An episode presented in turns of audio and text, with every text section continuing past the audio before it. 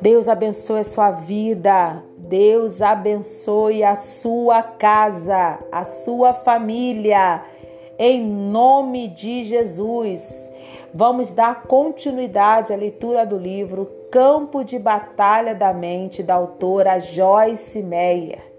Não se preocupe, confie em Deus. Seja a vossa vida, seu caráter ou disposição moral sem avareza, sem amor ao dinheiro, incluindo ganância, avidez, luxúria e desejo ardente de posses terrenas. Contentai-vos com as coisas que tendes, circunstâncias e posses, porque ele, o próprio Deus, tem dito: de maneira alguma te deixarei, nem te falharei, nem te deixarei sem suporte. Nunca, jamais Nunca, nunca, nunca, em qualquer nível, te deixarei sem ajuda. Te abandonarei, nem desapontarei, nem relaxarei a minha mão de sobre ti. Com toda a certeza, não. Hebreus 13, 5. Essa é uma excelente passagem a ser usada para encorajar você mesmo quando tiver preocupação sobre se Deus fará, se fará presente ou não ou se satisfará suas necessidades. Nessa passagem, o Senhor está nos avisando que não precisamos ter nossa mente no dinheiro, imaginando como tomaremos conta de nós, porque Ele tomará conta dessas coisas por nós. Ele prometeu nunca falhar e nunca nos abandonar. Faça sua parte, mas não tente fazer a parte de Deus. A carga é muito pesada para carregar. E, se você não for cuidadoso, você se quebrará sobre o peso dela.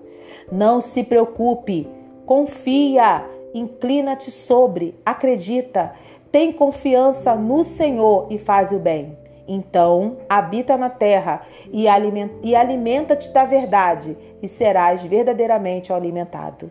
Salmos 37, 30. Capítulo 13. Uma mente julgadora, crítica e desconfiada. Não julgueis para que não sejais julgados. Mateus 7:1. Muitos tormentos vêm à vida das pessoas por causa de atitudes de julgamento, de crítica, de desconfiança. Multidões de relacionamentos são destruídos por esses inimigos. Uma vez mais, a mente é o campo de batalha.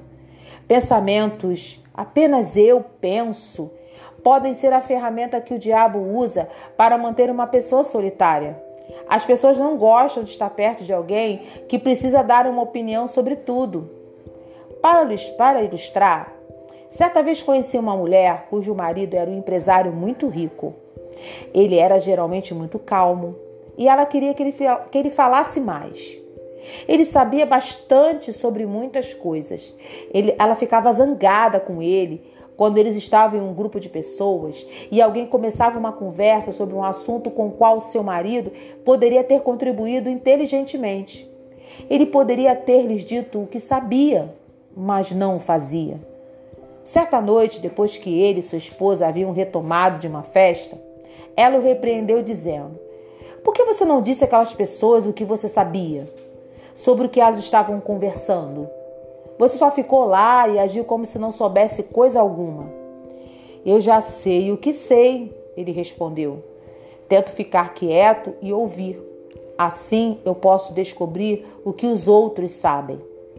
Entendi que era exatamente por isso que ele era rico. Ele também era sábio. Poucas pessoas conseguem riqueza sem sabedoria. E poucas pessoas têm amigos sem usar sabedoria em seus relacionamentos. Ser rápido para julgar, ser opiniático e ser crítico são com certeza três maneiras de ver um relacionamento se dissolver. Satanás com certeza quer que sejamos rejeitados. Então ele ataca nossa mente nessas áreas. Este capítulo, espero, nos ajudará a reconhecer padrões errados de pensamento, como também a aprender como lidar com a dúvida.